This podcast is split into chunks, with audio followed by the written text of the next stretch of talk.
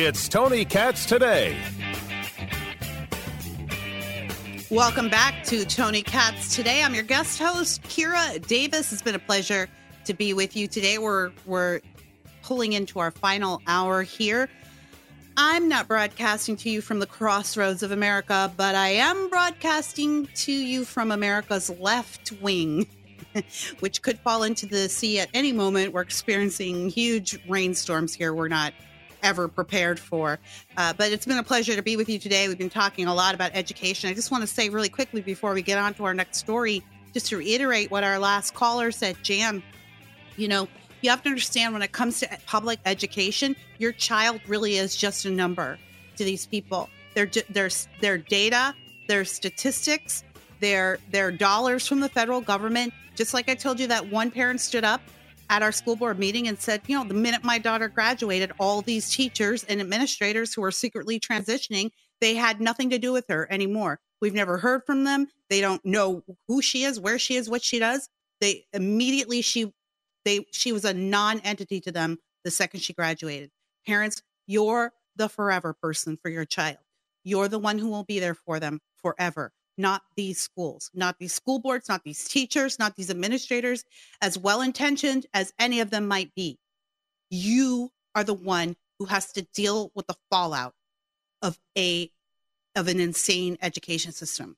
So you feel free to stand up. All right, talking about standing up and insanity, my next guest is Jennifer Van Laar. She's the managing editor at redstate.com. She's got a huge story. She's been on the expenditures at the RNC, particularly poking at Ronna McDaniel because spending is out of control, just like everything else in this country. And so Jennifer has uh, published a bombshell report on the issue. It's going viral. Here's the headline. It's an exclusive report. The RNC spent 1.1 point on floral arrangements, limos, and management and media consultants. So, here to talk to us today about this story is Red State Managing Editor Jennifer Van Laar. Jen, welcome to the show. Thank you for having me.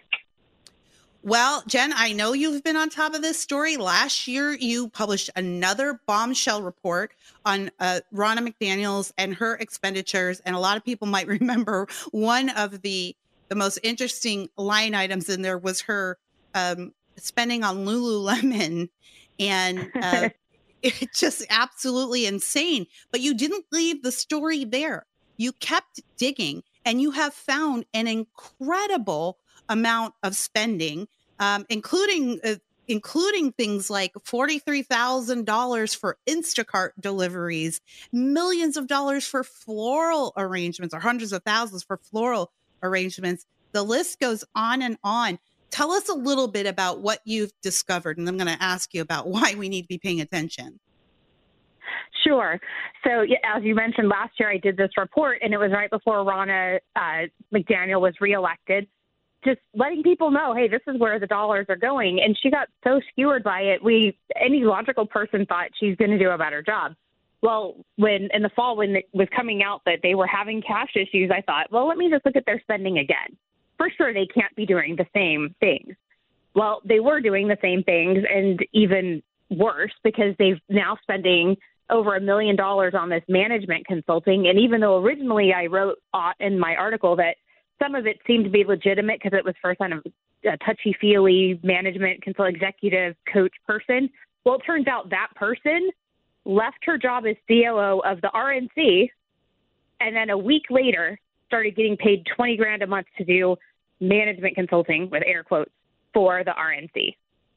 Oh, isn't that so convenient? Just, so is this this E. Tina Jackson is this person you publish and you actually just published this on Twitter. Just recently you were you were on Dana Loesch's show just before you came on here. You say E. Tina Jackson's last biweekly paycheck with the RNC was eight thousand five hundred and eighty-four dollars. Her last biweekly paycheck and this is a former RNC COO. Yeah. I mean, nice work if you can get it, right? oh, and right before that, she worked for uh, the Equal Justice Works, uh, some kind of a nonprofit in uh, DC, a liberal nonprofit. She goes directly to the top of the RNC, which she doesn't put in her LinkedIn. She just writes National Political Committee because, you know, we wouldn't want people to easily be able to tell that she went straight from her cushy job uh, as chief operating officer, who oversaw a lot of these expenditures of Ronna's, by the way, in that job, uh, hmm. to then getting 20 grand a month to consult, I guess, maybe on how to spend more money. oh, um, it's amazing. Well, I'll start here. Tell me what what are some of the expenditures that stood out to you to the most as egregious as egregious? Because I was reading your list, and yeah, some of it you're right. Some of it is okay. I I understand how you could end up spending uh, over a hundred thousand dollars on transportation or limos or stuff like that. That stuff right. adds up, and you are dealing with dignitaries. But that's not all that was in this report. What are some of the things that stood out to you? Yeah, well, I mean, as far as the limo, even they before Ronna came, people did not use limos, and she still maintains that they didn't use a single limo at all. Oh. That all of this t- cost was for charter buses, like when you go to little retreats or say they're coming out to the Reagan Library debate, you might need one of those little uh, vans to take 20 or 30 people someplace. She says the whole $309,000 in that line item in 13 months was for that. And wow. if you break that out by month and you have anything to do with transportation, you know that that's not possible because they had only five events the whole year. And we're not talking about thousands of people. So that was egregious. Uh, the floral arrangement, it's just why? Why are we spending our money? There's another $45,000 that I didn't count in floral, floral arrangements that were coded as being for decorations at fundraisers, so whatever. So I didn't put it in there. Uh, so it's it's not like they were using that seventy thousand dollars for fundraising or, or something like that. Uh, what stood out to me most, like you said, the Instacart. You know, you're you're getting uh, a total of sixty thousand dollars at what I would call break room supplies, and that's made up of Instacart to the office, uh, this bougie coffee company spending a five hundred dollar a month subscription to send uh, carafes of cold brew, which everyone, you know, I don't have a problem with that. I just don't think that donor dollars need to be paying for it. Uh, and then Nespresso. I know you love your Nespresso, but again, does, does does the donor need to be paying for that? Well, exactly. Well, let's talk about why this is such a huge story, and then we're going to get to their response to you, which is interesting. But um, because eh, tell us why we should we should care about this. I, I think I have my opinions, but I want to hear it from you first. Why is this a big story for Republican voters to be paying attention to? Well, yeah, because not just that, it's what we're not spending money on. So the mm. DNC transferred at least $10 million more to state parties. They spent almost 24 million. We did about 14. And on top of that, the DNC also sent money to state parties for data service subscriptions and that kind of thing, like for voter data. And so that's putting them way ahead on the things that actually matter with winning elections. They did for um, get out the vote texting. They the RNC spent eighty six thousand dollars. DNC spent one point seven million. Whoa! And that's you ran for office. You know exactly how huge that is and the yes. voter file maintenance, the DNC uh, 235,000, RNC 40,000. RNC claims that the million dollars they paid to this data trust company that that helped to maintain voter files and then all state parties have access to it and then all the candidates do, which you know is not necessarily true. And right. people who had campaign sidekick, which is the the app that is used for that, they know that the data in there is not in any way up to date or really good oh, usable data. It is not. So, I had to use that yeah. when I was campaigning, and it it tells you which houses to knock on. It it's got a lot of voter data in it, but it is woefully out of date and very hard to use, frankly. Right. So they're claiming that I should have counted that they spent one million and thirty nine thousand dollars on voter file maintenance, which okay, but anyone who uses your data knows that that is not a win. it's not it's not a win. Again, yeah, somebody who was boots on the ground.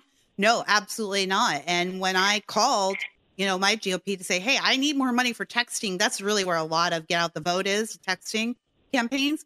You know, well, we don't have the money. We don't have the money. Well, Jennifer, here's my thing just as a regular old voter, I'm out there looking at people like Ronna McDaniel trying to tell me, oh, the elites hate you. This is what's going on with the elitist Biden uh, administration. They're not living the lives you live. Well, you guys aren't living the lives that we live either.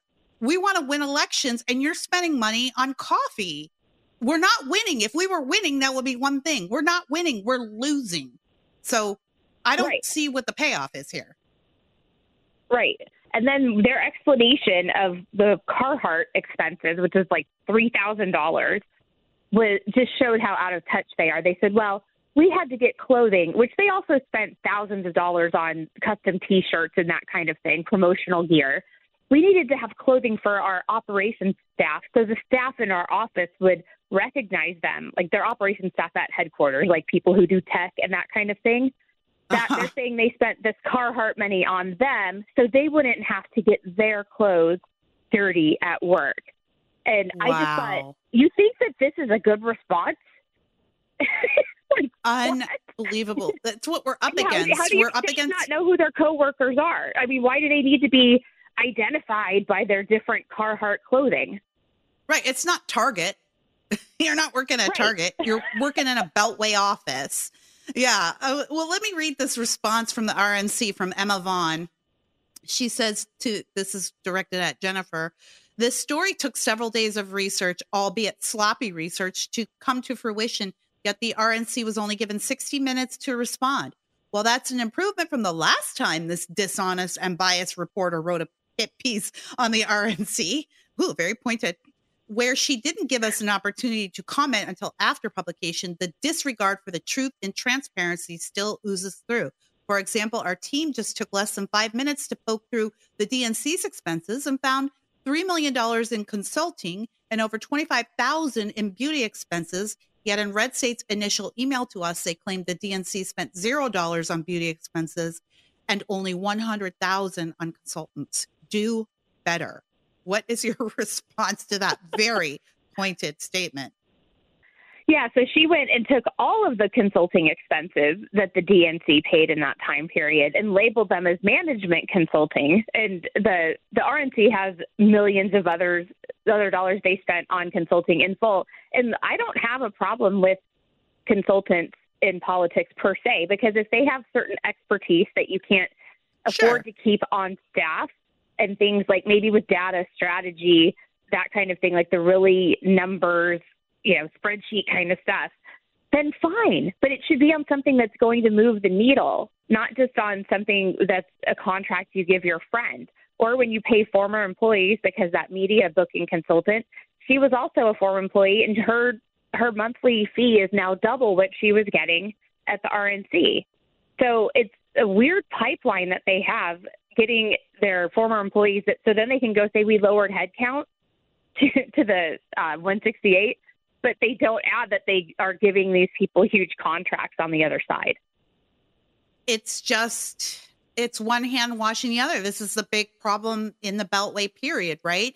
It, you you can send all the GOP people you want there, but the culture there is so rotten that all of this just becomes normalized. And then these people come out and say, "You got to get out. You got to turn out the vote." But we're not spending the money where it needs to be spent. We have far too many country club Republicans. They don't live where we live.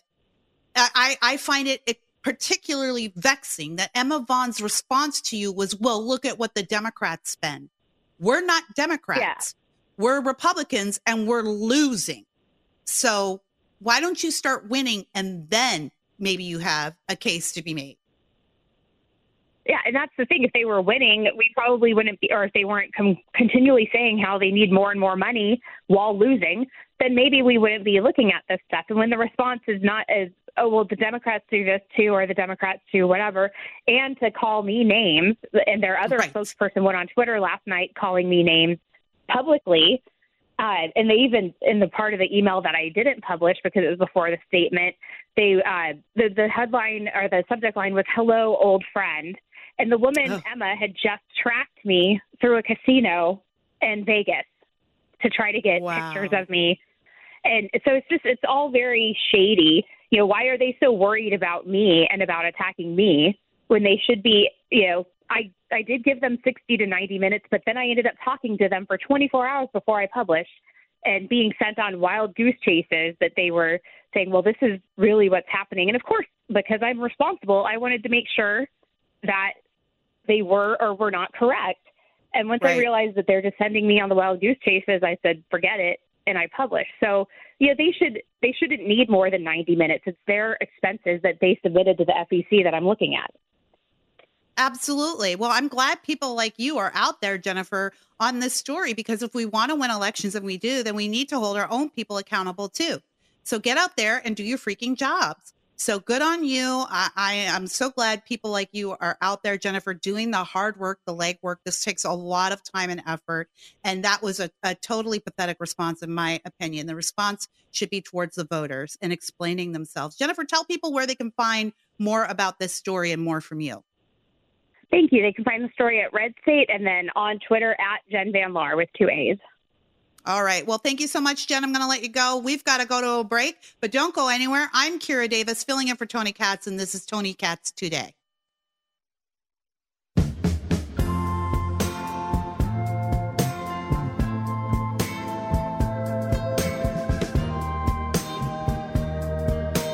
Welcome back to Tony Katz today. I'm Kira Davis filling in for Tony today. And we've been talking about a lot of frustrating news, but I do have some good news for you. You've all narrowly avoided death today. That's right. An asteroid has passed close to Earth today, but it didn't hit us. So, congratulations, everyone. We did it. We survived. I don't know if you're like me. Sometimes, some days you think maybe the sweet meteor of death would be a small mercy, but today is not that day. Let me read this report. A rock roughly the size of a skyscraper is passing by Earth today, but it will be many times more distant than the moon. Now, in terms of you know universal distance, that's pretty close. But to read this report, an asteroid roughly the size of a skyscraper will pass by on Friday. NASA's Center for Near Earth Object Studies, how cool would it be to work at a place like that? Near Earth Objects Studies estimates that the asteroid could be as much as 1,575 feet wide, and it could make it close to the size of the Empire State Building in New York City. But even at its closest, it's expected to pass by Earth at a distance of more than seven times that between the Earth and the moon. Asteroid 2008 OS 7 was first discovered in 2008. Imagine that. Its orbit will bring it close to Earth again in 2032. Okay, so it's coming back. We got another shot at sweet meteor of death but it'll be even more distant than it is now. The closest it will get is roughly 45 million miles from Earth, which is half the distance between Earth and the sun. So there you have it. You've narrowly avoided death today if you're looking for some good news. And don't we all need some good news? I was, we were talking previously to Jennifer Van Laar, managing editor at Red State, about the RNC's expenditures and why it's a problem. I understand the lifestyle of of corporate life. I get it. My husband's in corporate America and political America isn't that much different. I understand. People throw around a lot of money, they spend a lot of things. And I think in a time when you're winning, that's fine. But don't come to the Republican voters and tell us you don't have enough money to do XYZ. You don't have enough money to fight the unions which is what we really need to be focusing on, teachers unions especially. You don't have an, enough money for these texting campaigns. You don't have enough money for these things outreach that voters are really asking for. And then show me a report that says you gave your former COO $20,000 a month to quote consult. We're not winning. So they're clearly not doing their jobs. So yeah, this expenditure report matters. And that response to Jennifer Van Laar's report shouldn't have been, oh, well, you didn't look at Democrats' numbers. The response should have been, we're going to look more closely at these numbers because we're committed to winning. And that's what we want to do for America. That's the response that should have been given. And instead, we're getting the same old Beltway garbage. So we're not just fighting this cultural slide, we're fighting our own party. It's a battle on many fronts, people. Get your boots on. We got a lot of work to do. All right, let's take a break. Don't go anywhere, though. We got a lot more to talk about. I'm Kira Davis filling in for Tony Katz, and you're listening to Tony Katz today.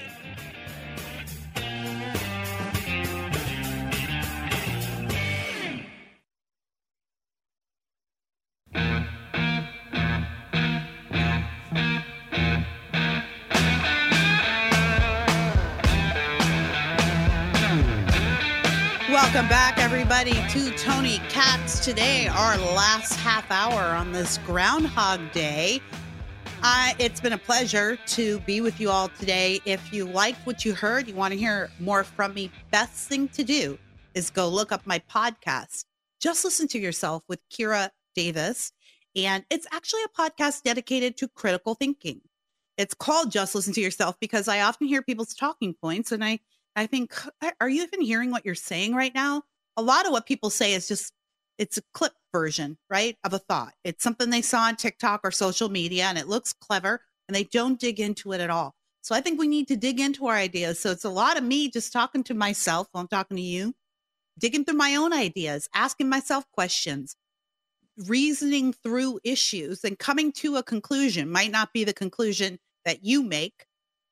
But my point is to help you clarify your own conclusions, even if it is, yeah, no, I, I I've heard everything Kira had to say and I actually disagree with it. I at least want you to be able to take that stand, to know what you believe. I believe political discourse gets a little less heated when everyone understands what it is they're saying and what they believe. Because then it becomes an interesting political discourse instead of just your your whole personal identity wrapped up in this. One of the episodes that I did uh, over the last couple of weeks, I think you'll find interesting. I talked about Gen Z and work. You may have seen a lot of videos floating around. Uh, it's sort of a trend now. Gen Zers getting on TikTok complaining about the work week, 40 hour work weeks, the cost of living. What has Gen X done to us? Yada, yada, yada. I break down one of those videos. And I, I think there's a larger conversation to be had here because we hear a lot of whining, but I think there's more to this story. So another one of those videos has popped up. It's a young lady complaining about a 40 hour work week and the cost of living, and she's asking some questions. And I, I want to talk about it because I have some answers for her, but I have some answers for all of us. So I'm going to play this clip. It's a rather long clip. So probably what I'll do is is I'll I'll have our producer play it and then I'll just give him a verbal cue when when I'm done with it. We don't need to listen to the whole thing to understand what she was saying. But here is a young lady. She's a young blonde lady, you know, woman, maybe 18 to 20, and and she's visibly upset and she's talking about work. Go ahead and play that clip. Why is it that I have to work 40 hours a week just so I can have a place to live? 40 hours a week makes me $2,000 a month and my rent is 1660. So I work 40 hours a week so I can have a two bedroom apartment and an extra $300 a month. Like, it doesn't cover my phone, internet, food, you know? So not only do I not have any extra money, but just working makes me so exhausted that I don't have time either. Like I get off work at 5:30 come home I'm just so tired. All right, you can stop that clip there. I want to make a comment first before I start this. Uh, some of these videos are genuine and some of them are just click trolls. So I'm not, I have no idea which this is, but it doesn't matter because these videos are going around and there are some genuine sentiments about this. So producer Kyle and I were talking at the break, or Carl, excuse me, and he said, Oh, the first thing I noticed about that video was that she was paying $1,600 to live in an apartment uh, by herself. Why doesn't she have any roommates? This is something that I address on my podcast. The episode is called Gen Z and Work. And again, the podcast is just listen to yourself. I break it down at length, but that was one of the first things that stood out to me too. And the other thing was that 40 hour work week, and I have to work all these hours just to barely cover the costs. I can't pay everything with that 40 hour work week. And a lot of Gen Zers are saying, look, this isn't fair. You're telling us to go out there and support ourselves, but you've driven this economy into this hyper inflation state where I can't afford anything. A, I, I think that's a fair assessment. We have done some real damage to this economy. Well, not me, because I don't vote for Democrats and they destroy the economy. But a lot of you people out there have. So there's there's there are valuable lessons to be taught to these young people in the midst of their complaining. And we shouldn't totally dismiss it.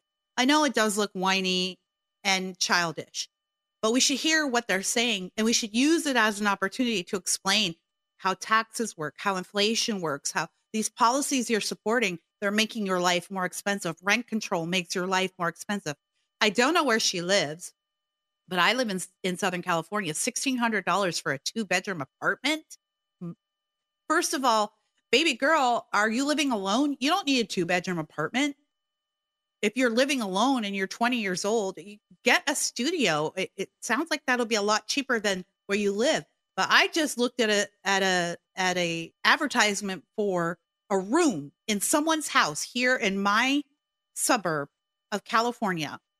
Rent the room and you get your own private bathroom in someone's home for $1500 a month. So A, 1600 is wow. I'm like, wow, that's a steal. But I live in California where the only thing you can do is steal here. Uh baby girl, when I was 21 years old, I lived on the north side of Chicago, right next to the lake, about two blocks from the lake. I lived in a basement apartment, two bedroom. Uh, I'm embarrassed to tell you this, but this would have been right around 97, 98. so in the 90s. But you're absolutely right that your life costs more now with inflation and just with the, the cost of rising cost of living period than my life did then. But I lived in a two bedroom basement apartment on the north side of Chicago and I had six roommates. Seven people lived in this two bedroom apartment. So, uh, young folks, if you're listening to the sound of my voice and you're thinking that it's not fair that we've destroyed the economy for you and you can't afford to go out there and live, what kind of life are you asking for? I, I don't I don't know anyone who moved out of college and into their own space, even back then, even in the 40s, 50s. In fact, there's no time in American history where people lived alone. This concept of living alone is a fairly new concept. Most people stayed lived communally. Their families stayed in the same place, their generations lived together. Most people had more than one job. Most people worked more than 40 hours a week. Before we even had such a concept as a 40 hour work week, people were working way more than that most people who are successful work at least double 40 hours a week. The richest among us, the wealthiest among us, the people that you look at the silver look at as the silver spoon people, sure, some of them are trust fund babies, but most of them just work all the time. You might see them flying around and see the pictures on the red carpet, but they work all day, every day. Also, again, wherever you live, I don't care if you live in New York City. Let's say you live in Manhattan, one of the most expensive places on earth to live in. Let's say you live in Manhattan today in 2024, you're a young person and you need an apartment. Take the take uh, an average apartment in Manhattan, which is still co- going to be pretty expensive. Could you afford that apartment if you had six roommates? If seven people were living in that apartment, could you afford it? I don't care where you live. Ask yourself that question. The answer is almost always going to be yes. So you we Gen Z needs to reframe here and we need to help them reframe here. I do believe this is on Gen X. I'm Gen X because we are the leave leave us alone generation. So we're kind of like mind your own business, just take care of yourself, do it. And because of that, we really have left them alone to figure things out. We haven't told them about our lives and what we did and how we came up because we're just, we don't want to be whiners. We're head down people, but it's done a huge disservice to the next generation who are now coming up with bad ideas about the lives they're supposed to be living. And that is another problem that we have here. These kids are leaving school with these useless degrees, hundreds of thousands of dollars in debt, and they think they're supposed to be in a five bedroom home in the suburbs right away we've not explained to them how maybe some of us got to these homes or maybe some of us got to a comfortable place. We have to explain that to them. I had seven people in a two bedroom apartment. We had one bathroom. How do we make it work? I mean, now that I'm almost 50, I'm looking back, I'm like, I don't know how I could do that. I wouldn't do it again. I, I I thought I was about to lose my mind being stuck in this house with four people during the pandemic. I don't know if I could do it again, but guess what? At 21, I did it because that's what you do to get on, right? You got to do what you got to do. Here's the other thing I want to address about Gen Z and work, how we're doing them a disservice. We're telling them that the only place to be is where they are right now, and that is their only option. I know there are a lot of folks out there who say, you know, it's impossible to buy a home now. You can't, the, the costs are impossible. Home ownership is dipping. It is, it is impossible to buy a home. If you want to buy a home in Los Angeles, if you want to buy a home in New York City, or many parts of the state period, yeah, it, that's, it's tough. That is hard. It's really expensive there. But do you know that homes, well, I think many of you in this listening audience would know, but homes in the middle part of the country in smaller areas, parts of rural Texas, Montana, uh, uh, certain parts of New York, smaller areas that are not in city centers, you are still able to buy affordable homes. My fa- I'm not suggesting you do this, but my father bought a house a few years ago in Baltimore as an investment. My father's from the Washington D.C. area. He recently passed away, unfortunately, but uh, he bought a house in Baltimore that it's it's a three bedroom home. It's worth one hundred and sixty thousand dollars. Now, do you want to live in Baltimore? Probably not. I don't think towards the end of his life my dad even wanted to live there. But there is affordable housing. The problem is it's not where you want it to be. Everyone thinks that they're supposed to have what they want when they want it. I lived in Gary, Indiana for over a decade. I even raised a family there. Is it a great place? Uh, no, there's plenty of great people there. There's a lot of great people there. Unfortunately, their voices are drowned out by all of the crappy people there and the crappy politicians. But it wasn't the best place on earth, but it was a place that allowed me to be a stay at home mother because my husband and I lived there and he was from there. So he had some roots. But because we lived there, we were able to survive on one income. We will, we were able to purchase not one, but two homes again. Very cheap homes because they were in the middle of the hood. But that was a sacrifice we made to be homeowners and to be people who were able to stay home with our children. And then we moved on.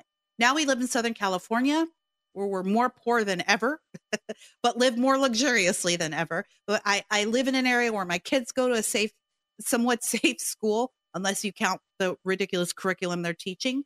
It's lower crime. It's it's significantly safer than Gary, a step up. But that took time. That was a decades long evolution. And that's what Gen Z doesn't see because everything's instantaneous from them for them. Everything's right now, instant gratification. If I want information, I hit this button and I get it. If I want a song, I press this button and I get it. If I want to watch a show, I don't have to wait for Thursday night must see TV on NBC. I can just queue it up on my whatever streaming service I'm subscribed to. If I want to hear my favorite celebrity talk about something, I go to YouTube. If I want to learn something, I go to YouTube. Everything is right now. And that is what we're facing. In fact, I could tie that back to the RNC story and their spending. That the the the the Republican National Committee and Republicans in general are only strategizing for right now. They want everything right now and they don't want to make investments in the future. And the future is everything. It's what we're talking about in every aspect of what is wrong with our society right now the future of safety, the future of crime, but most importantly, the future of our children and what we're educating them, what kind of future we're educating them to go after. We have work to do with Gen Z. I don't think it's fair to just leave them floundering. We need to be out there explaining these concepts to them, explaining how they make their own lives more expensive by the way they vote, by the things that they ask for, and by the information that they ignore. All right, well, we are quickly pulling into the end of this show. I've got one more segment, so don't go anywhere. I'm Kira Davis, filling in for Tony Katz, and you're listening to Tony Katz today.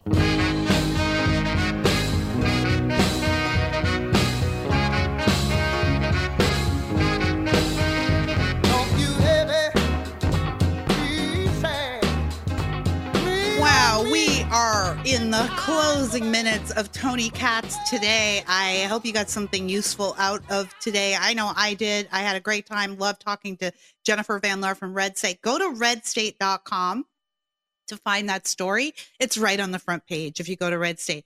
And you take a look at those expenditures yourself and you tell me if they make you comfortable or uncomfortable. And and I want you to look at those expenditures in the context of are we winning where we need to be winning? And Jennifer pointed it out. Jennifer was one of my biggest supporters. She lives here in Southern California as well when I was running for school board.